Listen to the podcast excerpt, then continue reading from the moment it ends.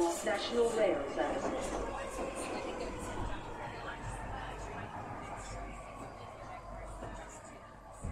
Bine te-am regăsit în stația Londra. Eu sunt Manuel Cheța de la manuelcheța.com și tu asculti podcastul Un român în Londra.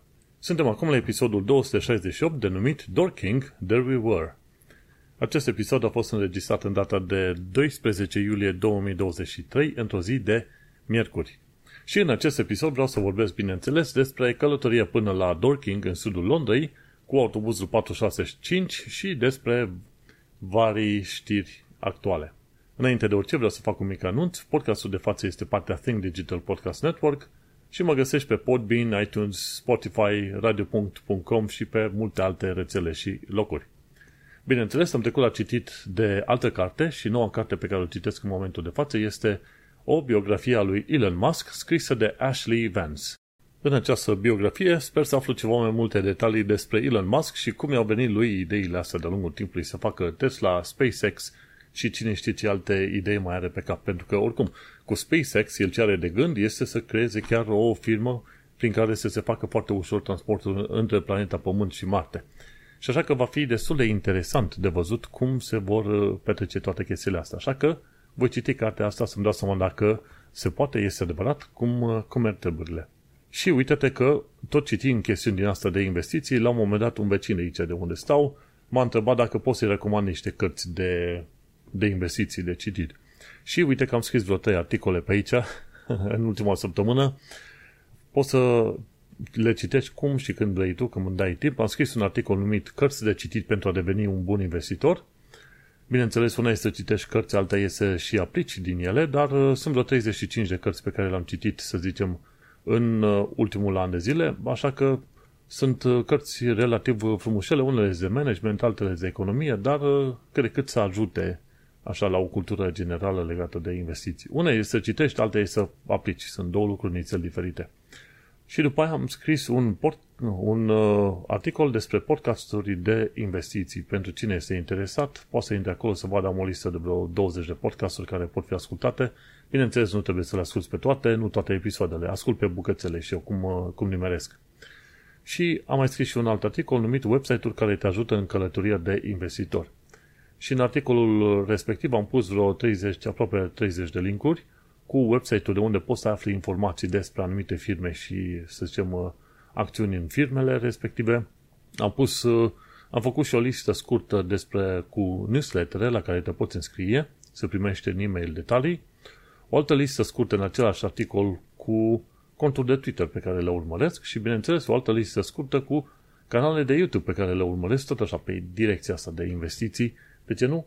Ca să îmi măresc eu cultura asta a mea generală.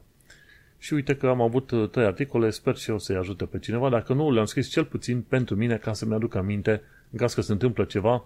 Cine știe, uite aici e lista de lucruri pe care le-am urmărit într-o perioadă. În continuare laud o mână de oameni faini, cum sunt cei de la ROE Hub, The Romanian and Eastern European Hub, care se ocupă de suport pentru muncă și violența domestică. Mai sunt cei de la The 3 Million pe Twitter, care se ocupă de drepturile europenilor Centrul Filia se ocupă de drepturile femeilor și eclair.org se ocupă de conștientizarea traficului de persoane. Grupuri faine, oameni super mișto în grupurile respective, ajută-i cum știi tu mai bine, măcar printr-un share dacă nu prin altceva. Și acum să intrăm în subiectul mare al zilei, respectiv o plimbare pe care am făcut-o și noi de curând. Ideea este că este vară, avem lumină multă și bineînțeles în weekenduri se pare că avem și voie, mai, voie bună mai multă, așa că ieșim puțin mai mult la plimbare. Pe vreme de iarnă parcă nu ai așa de mult uh, dorință de a ieși la plimbare, vrei să stai mai mult închis în casă și să te ferești, ce știu eu, de vremea mai recoroasă din Londra. Și uite-te că de curând am fost și noi la un moment dat înspre Dorking. Și am ținut minte localitatea asta pentru că ai o combinație între Dor și King. Ți-e dor de un King. Dar uh, să știi că este și o altă localitate care începe tot cu Dor și se zice Dorkney. Aia e total diferit. Nu, asta este Dorking. Dorking este o localitate la sud, cam sud-vest, așa, de Londra. Și mi se pare că este destul de una la mână bine înconjurată de terenuri verzi, de dealuri și păduri, așa. A doua, ce că este cunoscută teoretic în Dorking trăiesc niște oameni mai mult sau mai puțin cunoscuți. Și alta, chestia interesantă cu Dorking este faptul că te poți duce în Dorking cu autobuzul 465. Care este treaba cu autobuzul 465? Ei bine, 465 îl iei tocmai din Kingston upon Thames, din Londra. Și din ce am înțeles eu, este unul dintre puținele, dacă nu chiar singurul autobuz, pe care îl iei din Londra și plătești cu Oyster Card, nu cu altceva. Și te duce liniștit. Din Canary Wharf, de unde am plecat noi până în Dorking, mi se pare că sunt undeva pe la vreo 40 de kilometri, dacă calculăm noi așa frumușel. Hai să dau. Ajungi pe jos în 9 ore, dacă vrei. 26,9 mile, da, aproape vreo 40 de kilometri, dacă stai să te uiți așa. Uh, dăm în kilometri, așa, close, da, 43 de kilometri dacă ar fi să mergi pe jos, dacă ar fi să mergi cu mașina, 90 și ceva de kilometri. oh, oh, oh, oh. Dacă trebuie să ocolești tot felul de stres pe acolo, știi că 90 de kilometri să ajungi destul de repede. Și dacă te duci cu trenul, cu transportul public, uh, atunci îi face mai puțin dar nu zice efectiv câți kilometri sunt făcuți cu trenul o, o bună parte. Că se pare că ai un tren pe care poți să-l iei uh, pe Southern, îl iei Southern din Victoria Station și de acolo te poți duce chiar în Dorking, ceea ce e super mișto treaba asta. 9 ore ca să mergi pe jos. Bineînțeles, noi am încercat o chestiune hibridă de a mers până în Dorking și ne-a luat undeva pe la 4 ore, dacă nu chiar mai mult. Ideea inițială era să schimbăm vreo patru autobuze din Canary Wharf până în Dorking. Ultimul fiind, bineînțeles, 465. Dar uh, uite-te că după ce am ieșit din Canary Wharf, autobuzele au fost blocate în zona Limehouse și a trebuit să ne întoarcem la Canary Wharf să luăm un uh, riverboat. Și întâmplarea a fost că am luat un riverboat tocmai până în Battersea. Și interesantă chestie, chiar îmi doream mai de mult să ajung până în Battersea să văd cum mai e pe acolo, pentru că se laudau foarte mult oameni că au reconstruit, au re, reînvigorat sau au, au învigorat zona pentru că era o zonă industrială și e un Battersea Park care este destul de mare, dacă să să te uiți așa, Battersea Park este cam cât, uh, ce știu, dacă mă uit o treime, o treime din Hyde Park, deci e chiar destul de mare, trebuie să mergem să-l vizităm pe acolo. Au lucrat la ăla, de curând și bineînțeles Battersea Power Station, o veche uzină din asta de electricitate, ca să zic așa, din ce știu eu, au uh, recondiționat întreaga clădire și au construit un mall pe cât primele câteva etaje și pe, pe următoarele, ci că sunt uh, locuințe. Și unul dintre hornurile alea de la Battersea Power Station este chiar un lift care te duce la o înălțime destul de mare, nu știu, la 70-80 de metri înălțime pe acolo, foarte fain. Ne-am plimbat așa puțin prin Battersea Power Station și, într-adevăr, au fost menținute anumite elemente, gen o macara uriașă, undeva la etajul 3, care este prinsă în loc, îți dai seama. Nu mai are cabluri și firele care le a, pe care le avea înainte, e doar uh, suportul uh, principal al macaralei. Grinda aia mare. Pentru că macaraua respectivă era sub formă de grindă pe șine la altitudine foarte mare. La înălțime foarte mare. Și aia a fost menținută, tot felul de ziduri a fost menținute ca să se vadă clar ce a fost înainte, gen uh, ziduri din alea metalice în formă de H și tot felul de alte lucruri din astea, dar făcut uh, foarte chic toată zona respectivă. Și ne-am promis că o să mergem să revizităm. Dacă n-ai fost vreodată la Battersea Power Station, ei, acum poți să te duci. Poți să te duci de dimineață și până seara o să te plimbi și prin parc și, și în Battersea Power Station. Stai să te uiți foarte bine. Întreaga zonă a fost reconstruită, ca să zic așa. Și este, dacă stați să mă gândesc bine, ar trebui să fie o stație de Northern, dar o stație nou-nouță de Northern, care a dus tocmai către Battersea Power Station, încolo. Și pe care o poți lua probabil de la Kennington sau dinspre Kennington, ca să zic așa. Și merită să te duci la un moment dat și aia o să facem, o să luăm din nou Riverboat-ul și o să stăm probabil o zi întreagă să ne plimbăm pe la Battersea Power Station și prin parcul respectiv, pentru că arată chiar interesant. La un moment dat în Riverboat m-am dus să comand o cafea, am așteptat acolo, cred că aproape 10 minute. În mod normal se face mai repede, dar nu știu. Așa o plângere de-a mea în asta de... Știi cum este first world problem?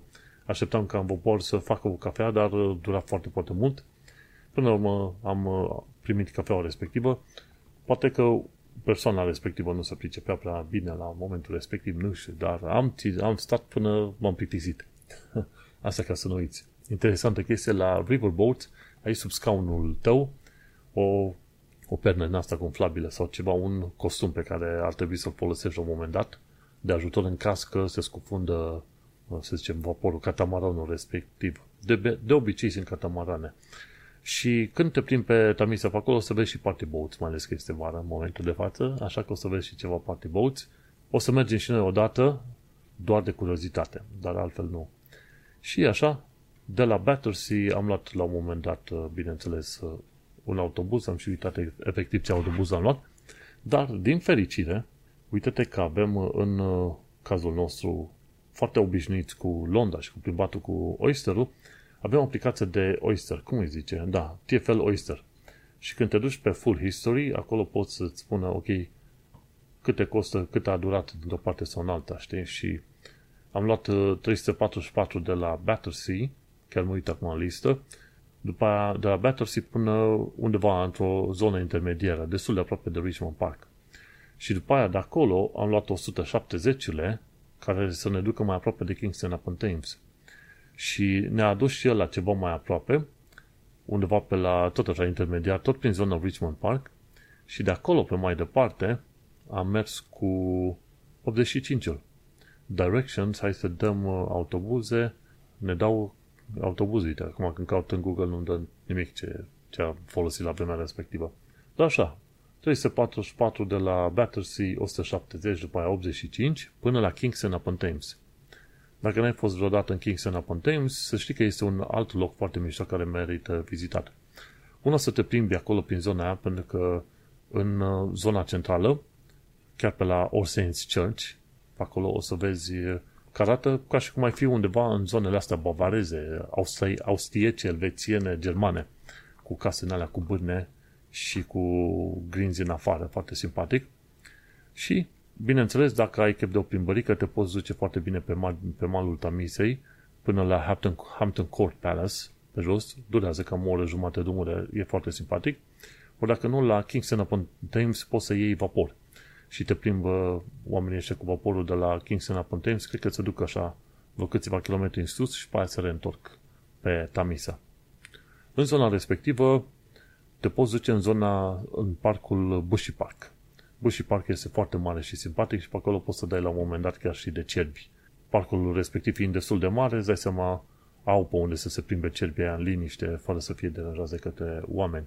Am fost la un moment dat și adevărul e că atunci când vin cerbi în zona ta, simți un miros de la atât de puternic de te simți că ți fuge nasul la plimbare. Și am fost și la Hampton Court Palace la un moment dat să mă plimb și sunt zone, mi se pare, în care trebuie să plătești ca să intri, dar sunt foarte multe zone cu acces în uh, gratuit. Și chiar pe acolo, pe podul de la Hampton Court Palace și chiar în zona respectivă cu podul și cu palatul, ai ocazie foarte bun, bune, ca să zicem așa, de făcut poze.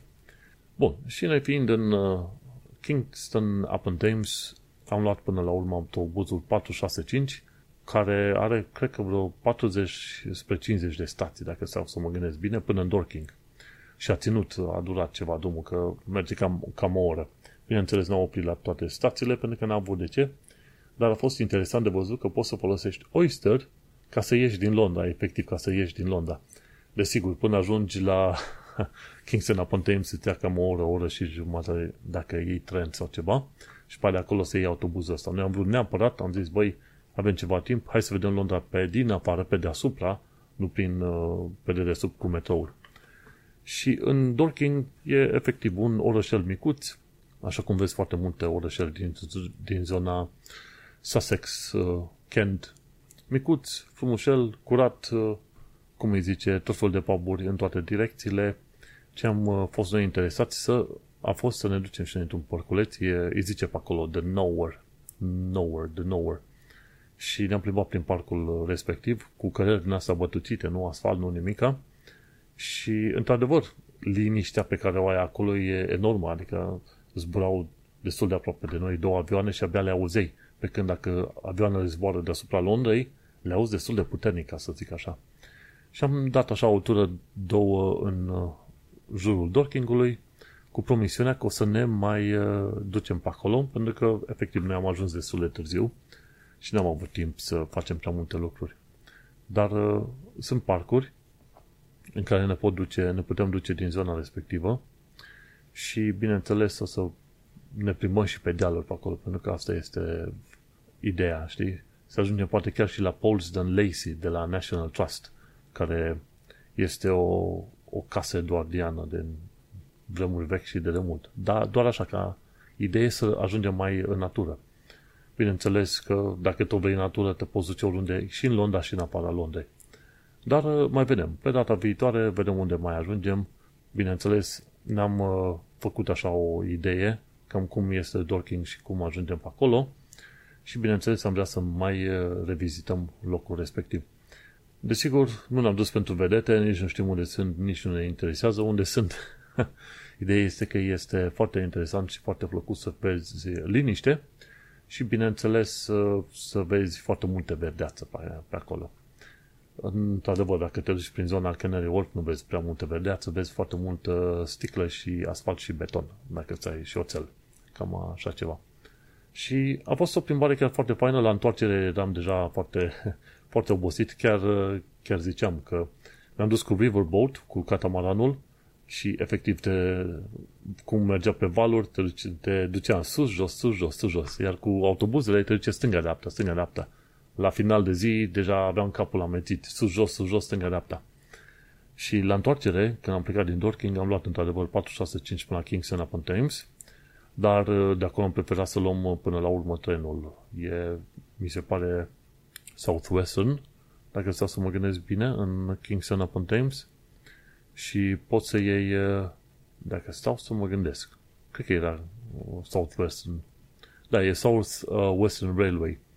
Și e bine, pentru că Southwestern Railway, până la urmă, te duce de jur împrejur până la Waterloo și face o, face o buclă foarte mare. De la Waterloo se duce către Richmond, Twickenham, Teddington și după aia Kingston upon Thames și după aia se duce către New Malden, Wimbledon și se întoarce către, cum zice, Waterloo.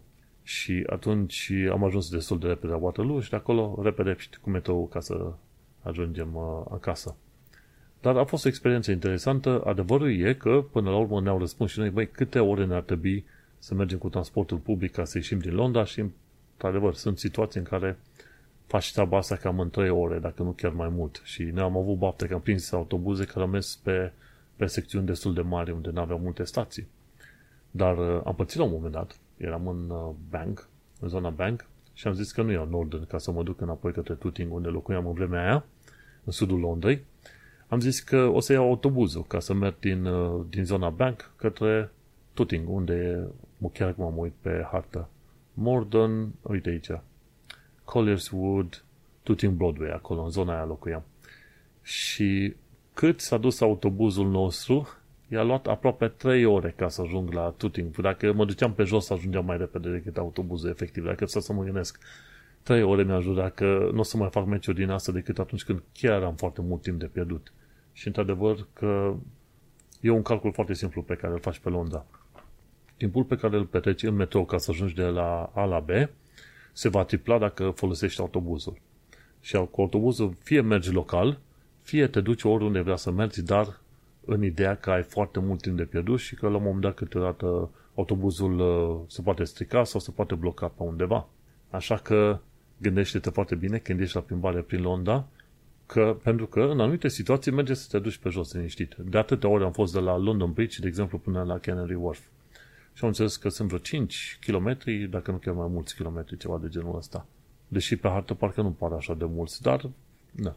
Hai să vedem până la Tower of London, să dau directions, ce fain e Google Maps.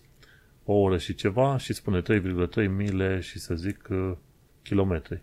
Da, mă, uite, sunt 5 km până la London Bridge. Interesantă fază. Și am făcut drumul ăla de vreo câteva ori. Și pe hartă nu, nu-ți pare mare lucru, e, câteva degete pe hartă, nu? Gândește-te ce înseamnă să vrei să te duci din Canary Wharf până la Regent's Park, de exemplu. Te omoare în drumul ăla.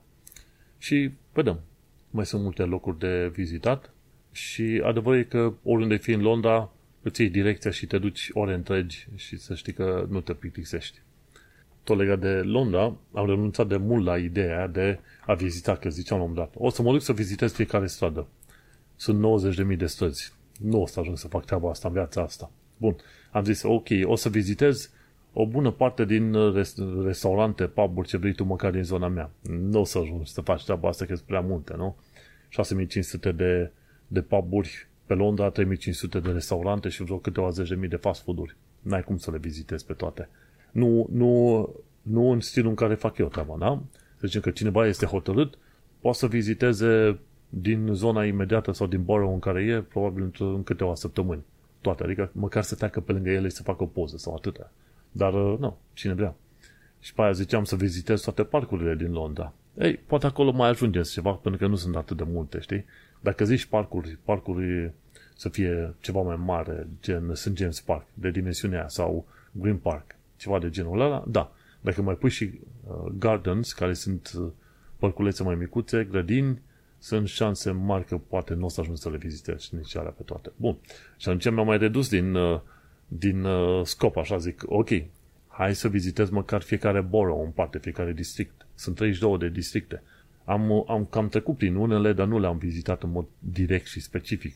Deci nu știu când o să reușesc să fac treaba asta, dar parcă aș vrea să vizitez și asta e mai doable, ca să zicem așa, 32 de borough Și atunci să vizitez uh, lucruri mai interesante. Că ziceam la un moment dat, vreau să vizitez toate muzeele. S-ar putea să n-ajung să fac nici treaba aia. Bun, ce, tot, tot felul de chestii pe care vreau să le vizitez, sau ziceam eu că le vizitez când m-am mutat în Londra, am ajuns să nu le fac și să-mi reduc așa din, uh, din planul, pentru că zic, măi, efectiv nu am, nu am timpul ăla. Gândește-te, ai X ore care, pe care trebuie să le petești la birou, X ore cu drumul, vrei să te mai și odihnești, vrei să te mai uiți și la un film, ceva de genul ăsta și gata, nu mai ai așa de mult timp ca să vizitezi extraordinar de multe chestiuni.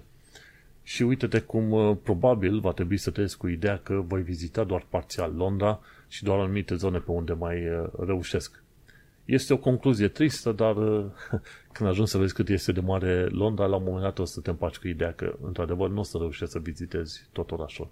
Și când zic cât este de mare, cred că are cât, să zicem, 50 de kilometri în diametru, dacă e să iei așa, 25 de metri rază, pierd pătrat, uh, cred că dacă te uiți acolo, ai undeva pe la vreo 1500 de kilometri pătrați. 1500 de kilometri pătrați este cam mult. Bun, și cu chestia asta, hai să termin și eu prima parte a acestui episod de podcast. Sper că te-am uh, impulsionat măcar să vizitezi zonele apropiate sau măcar zonele cele mai, mai mari.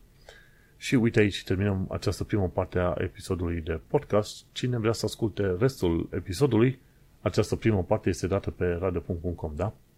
Restul se poate asculta pe onercheța.com la episodul 268. Succes!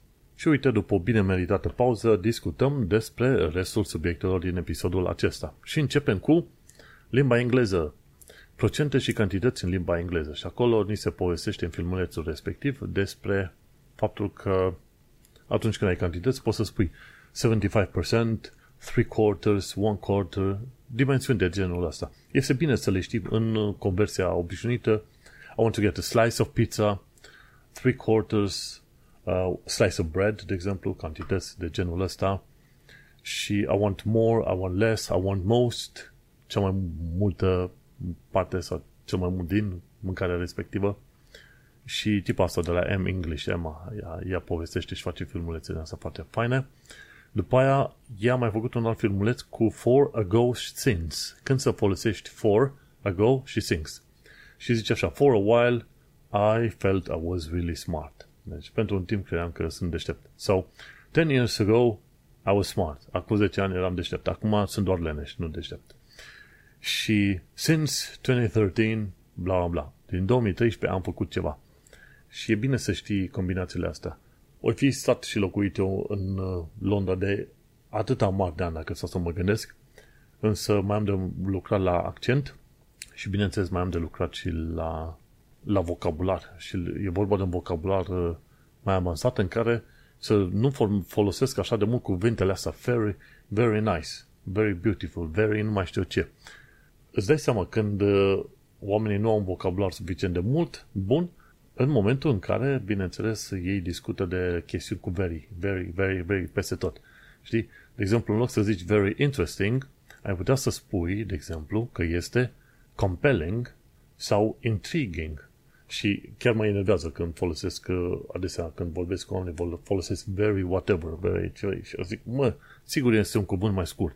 Și așa îți dai seama când oamenii încep să învețe în limba engleză, când de fapt folosesc mai puține cuvinte în discuție și reușesc să efectiv să transmită mai multe informații, nu? Compelling e, sună și mai frumos decât very interesting, nu? Deci compelling, intriguing. Un alt asemenea termen, de exemplu, pe care îl folosește adesea, îi zice la un moment dat că este very beautiful. Și atunci poți să înlocuiești very beautiful cu remarkable sau stunning. Și e foarte interesantă foarte chestia asta, pentru că, vezi, am folosit cuvântul poate, din nou, este genială chestia asta. Cum zici la ceva care este very ugly? Îți zice, e hideous and repulsive. Very ugly, poți să zici hideous and repulsive. Moment în care îmi dau seama că eu citesc foarte multe cărți tehnice, investiții, inginerie, management, financiare, ce vrei tu pe acolo. Dar nu citesc suficient de multă beletristică, pentru că în beletristică o să vezi beletristică și poeme, poezii, o să vezi că acolo au uh, construit un vocabular mai, mai fain. Deocamdată vocabularul meu este destul de strict când este legat de web development, în domeniul în care lucrez eu, inginerie, tehnologie, UX design, accesibilitate pe acolo. Dar uh, îți poți da seama că nu citesc beletristică pentru faptul că nu am niște cuvinte în asta mai, mai faine. De exemplu, very ugly, mă, mă auzi zicând treaba asta, în loc să zic că e hideous sau repulsive, repulsive sau trebuie să mă antrenez cumva să găsesc versiuni care nu au acel very în, în ele. De exemplu, cum îi zici la ceva care este very clean? E spotless sau immaculate? Măi, ce cuvinte inteligente. Numai când spui cuvintele astea, e spotless sau immaculate. Deja te simți, simți că ți-a crescut IQ-ul cu ceva mai mult. Cum îi zice, de exemplu, la very hungry, de exemplu.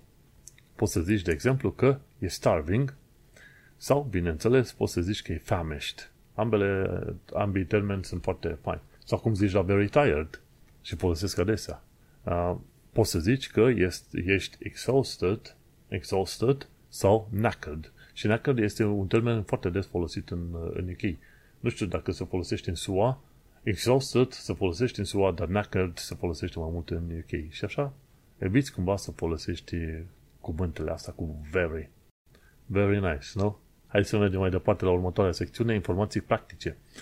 Self-assessment. Dacă cumva trebuie să dai self-assessment, nu uita să-l dai la timp, pentru că cei de la Witchco UK ne informează că se plătește 7,5% penalități. Și mi se pare că aceste penalități se plătesc uh, destul de stringent, ca să zic, dacă ai depășit o anumită dată, deja gata, hai să căutăm repede. 7.5 mm-hmm. Dacă ești late in July, știi? Deci, de, depinde de perioada. De, cred că de aia și fac ăștia articol că prin iulie trebuie trimis self-assessment. Dacă ești pe self-assessment, adică ai benefits sau uh, ești contractor, nu uita să, să transmiți detaliile astea la timp, la timp, pentru că s-ar putea să ai probleme după aia că îți impun niște penalități. Tot așa legat cu legat de autorități. S-a întâmplat la un moment dat că cineva a reușit să, să-mi dezactiveze contul meu de, de locuit pentru că au greșit adresa și au pus uh, apartamentul în care locuiam la vremea respectivă.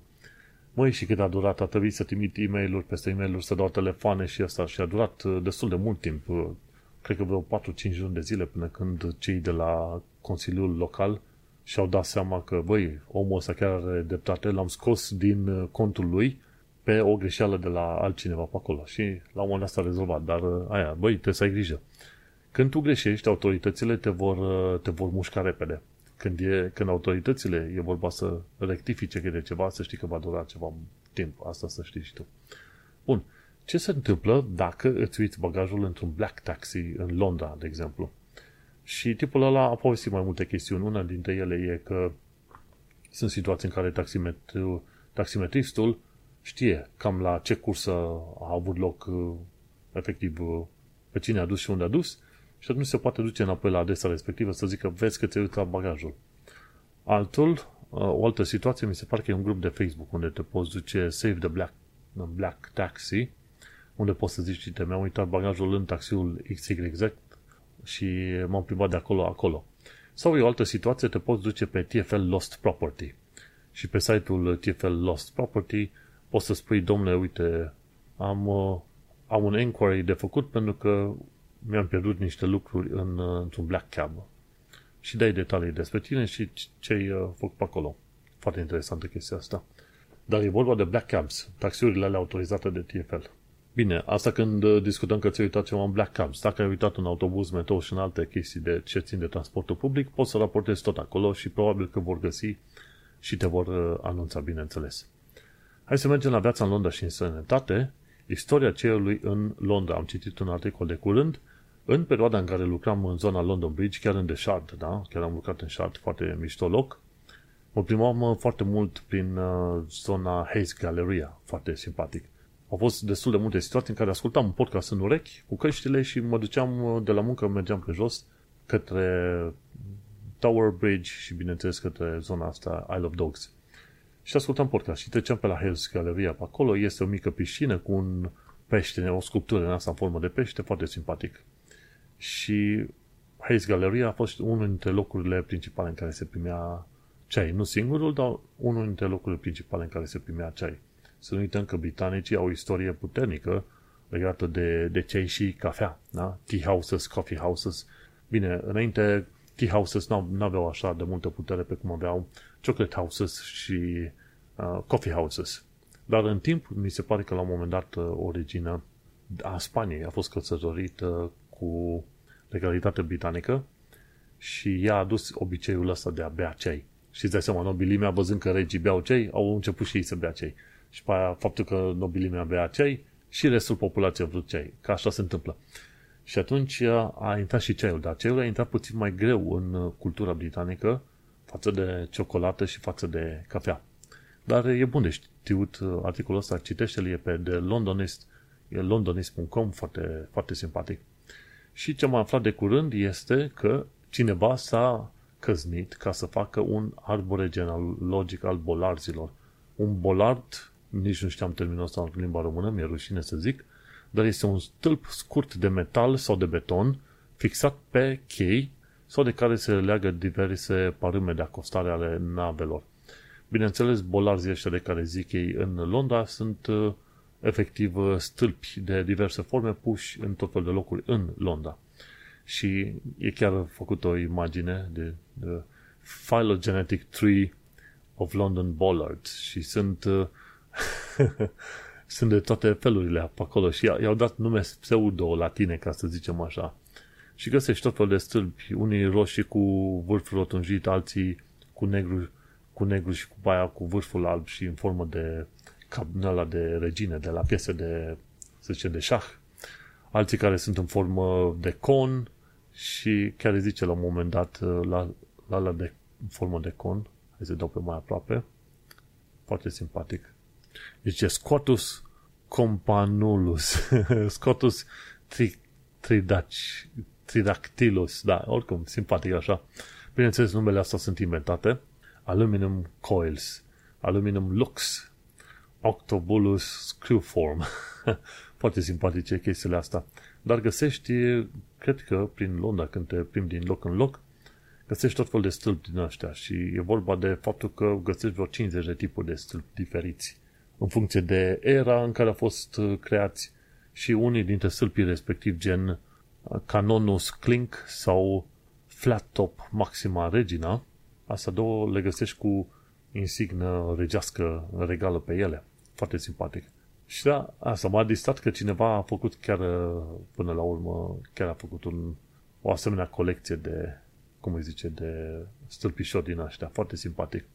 De seama, ăștia de la Londonist au aproape tot ce vrei tu să aibă despre Londra. Și aici, după ce ne-am uh, bucurat cu chestiuni legate de Londra, hai să intrăm în actualitatea britanică și londoneză. Nu? Vrem să punem cele povestite într-un context, să zicem, social slash economic slash, ce știu, istoric, dacă vrei să zici așa.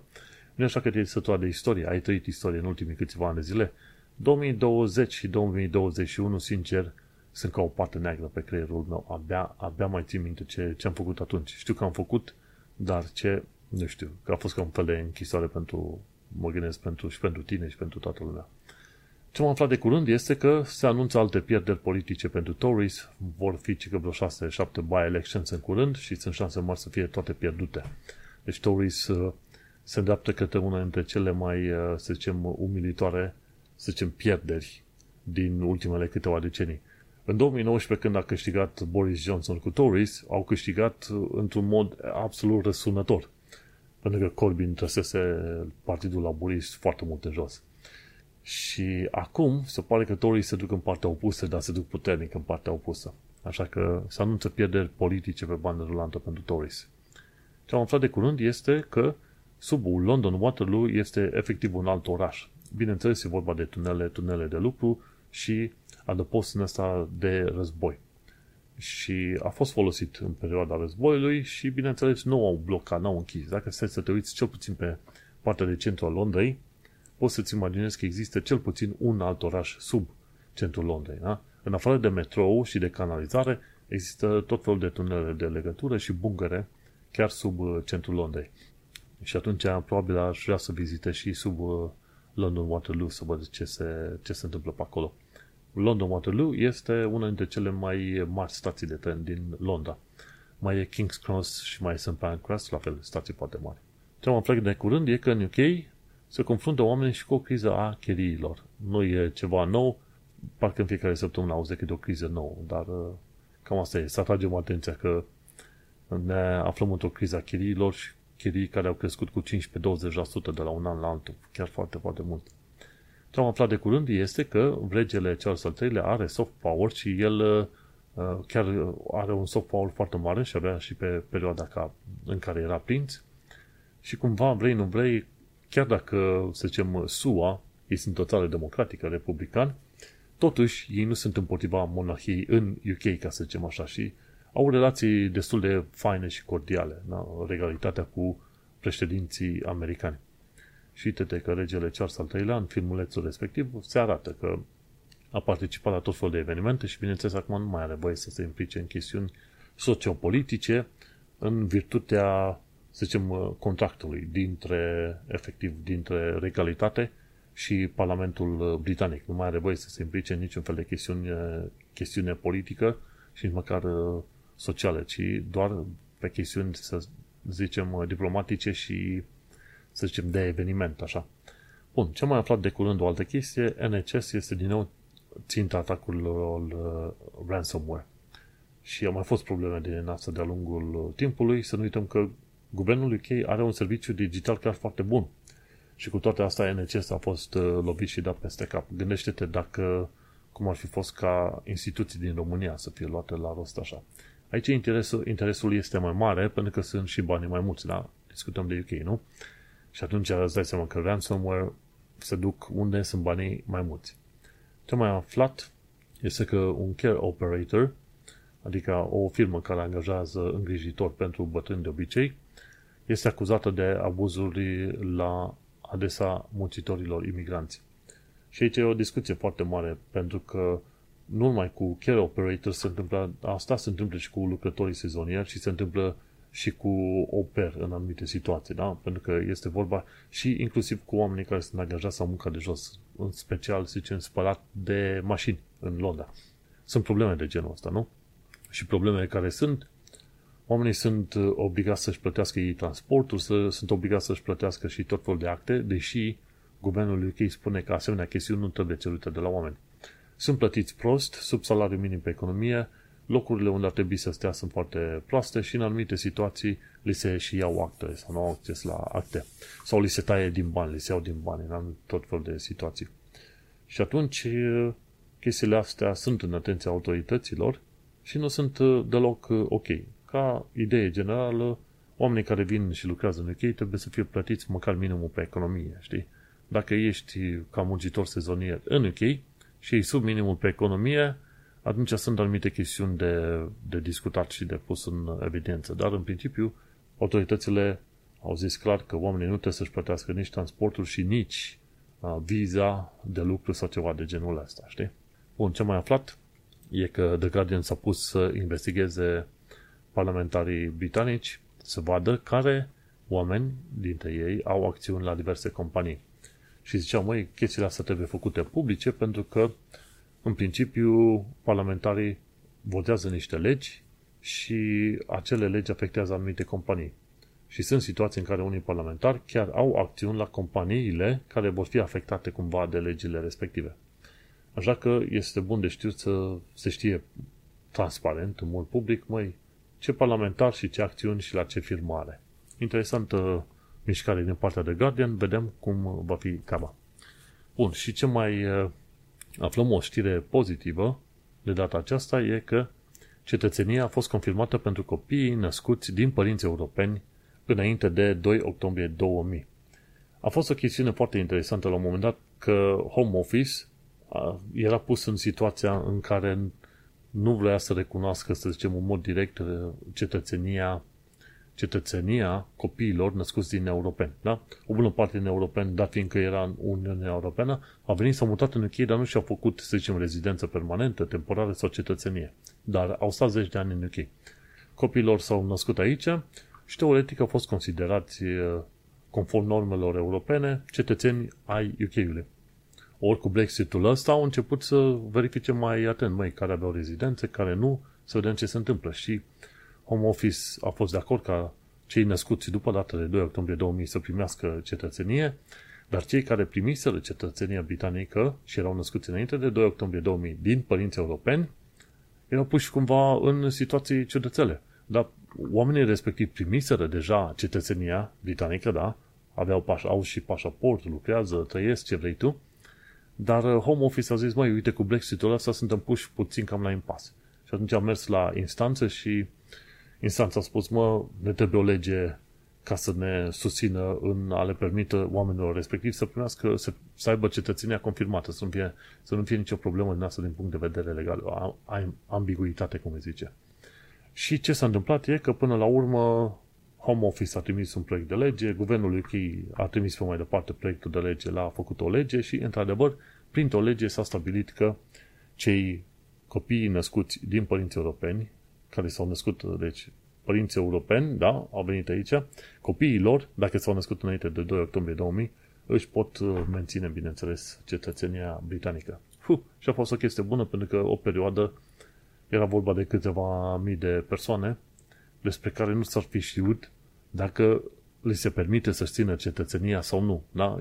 Vezi ce, ce ciudată este și faza asta cu imigrația. De aia este când imigrezi, te duci într-o țară nouă, actele trebuie să le ai în regulă din ziua numărul 1, pentru că dacă ție nu-ți pasă ce se întâmplă cu tine, s-ar putea să fie afectați copiii tăi pe mai încolo. Da? Și aici în UK, de exemplu, chiar dacă tu ai cetățenie luată prin naturalizare și copilul tău se naște aici, dacă copilul tău face anumite infracțiuni, copilul poate să fie deportat, îi se poate îndepărta cetățenia și poate să fie deportat din UK în virtutea faptului că tu, ca părinte, nu ai fost uh, britanic, ci ai uh, din, din, din născare, ci ai primit-o prin naturalizare.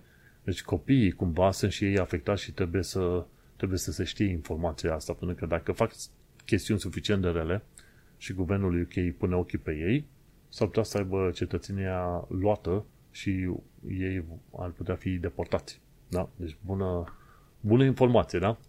Și cu această informație absolut utilă și deloc terifiantă, uite că am terminat și cel mai nou episod de podcast.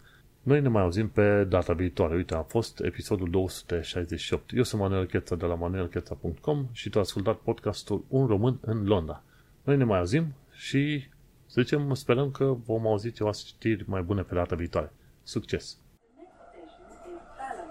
Change here for National Rail Services.